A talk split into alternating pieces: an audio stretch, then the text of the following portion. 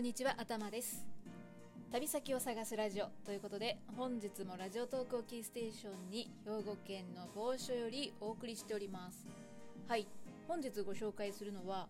鹿児島県にある名所千岩園です。ご存知でしょうか？鹿児島に旅行に行ったことがある方はもしかしたら訪れたことがあるという方もいらっしゃるかもしれません。ここは1658年に薩摩藩の島津家19代光久によって島津家の別邸として建設されました。現在は千岩園という名前ですけれども別名は磯庭園と呼ばれます。はい。なんか変になっちゃった。つまり庭園なんですけれども、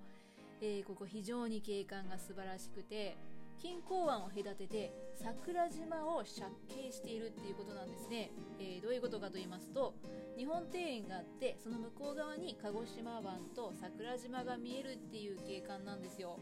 まあ想像するだけでも非常に素晴らしい景色であるということはお分かりいただけるかと思います。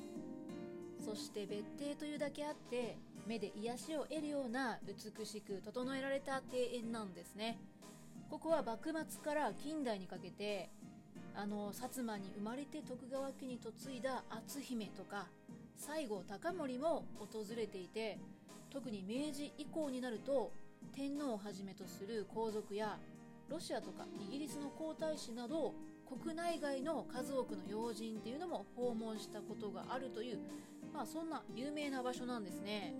有名なんですけどもねなぜ私は、え、知らなかったんでしょうか。とはいえですねこの千賀園の見どころっていうのはその美しい庭園だけではないんですね。なんとですよ。はい。私の大好きな世界遺産に登録された構成資産というのがここにあるんですよね。それが千賀園の入り口近くに残されている反射炉跡と証拠修正館と呼ばれる建物です。世界遺産としては明治日本の産業革命遺産。製鉄成功造船石炭産業っていう名前で登録されている世界遺産の構成資産になります。千賀園が明治の日本の近代化の中心地となっていたのが島津家28代成明の時代で反射炉跡はその成明が推し進めていた大砲の鋳造という近代化を象徴する遺産なんですね。反射炉っていうのは内部で熱を反射させることで高温にして鉄を溶かすっていう構造を持つものだそうですが当時オランダの書物などを参考にしながら5年の歳月をかけてこの反射炉を製作したそうです、はい。まあ、これでね大砲を作っていたということなんですね、まあ、それは当時の日本においては革新的な設備でした。そしてもう一つの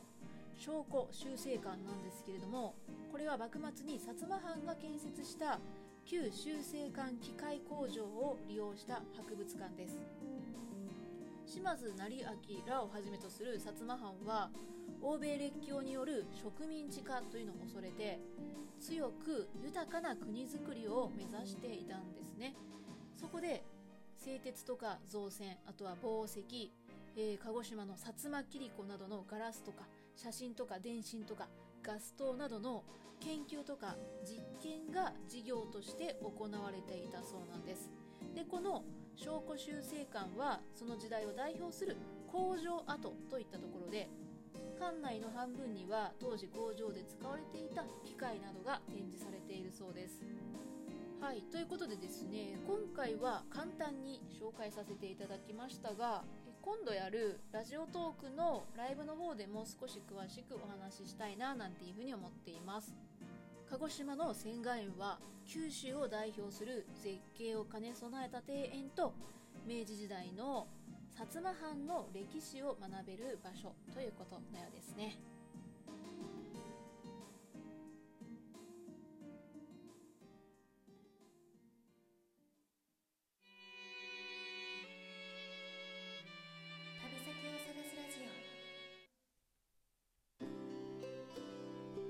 からはクイズを出しますのコーナーです。はい、えー、2週目ですね。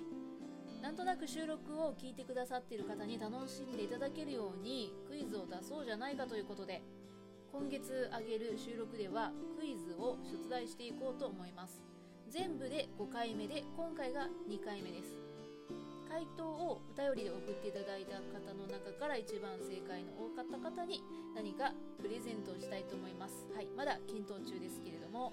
で回答の期限は私がこの収録を配信した翌日にラジオトークでライブをやるのでそのライブ開始までとしたいと思います。まあ若干のうん柔軟性はえー、持っておこうかなと思います。ただですねもう4月ゆるっとね楽しめる番組にしたいので、えー、皆さんもゆるっと楽しんでいただければと思います。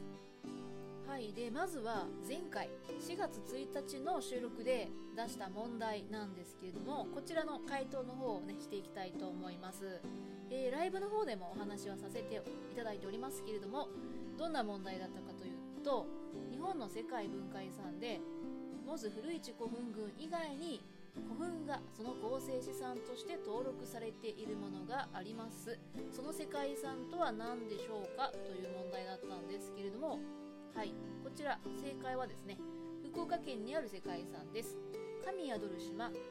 宗像沖ノ島と関連遺産群でした。はい、えー、正解者の方もねいらっしゃいましたけれども構成資産にシンバルヌ山古墳群というね、えー、古墳が登録されているざいます、えー、今回ちょっと難しかったなという方はねまた、えー、今日の問題頑張っていただければと思います。はい。ではですね今日の問題なんですけれども今日は世界遺産明治日本の産業革命遺産製鉄成功造船石炭産業に関する問題を出そうと思います。今日もね難しいので今回は4択にしておりますえー、まず明治日本の産業革命遺産製鉄成功造船石炭産業という世界遺産皆さんご存知でしょうか？これはですね江戸の末期から明治期にかけて日本が重工業の分野で近代化を図るにあたって約50年っていう短い短期間でそれを達成してそして現在の国家の基礎を築いたということをね証明する遺産群なんですね。九州の5県と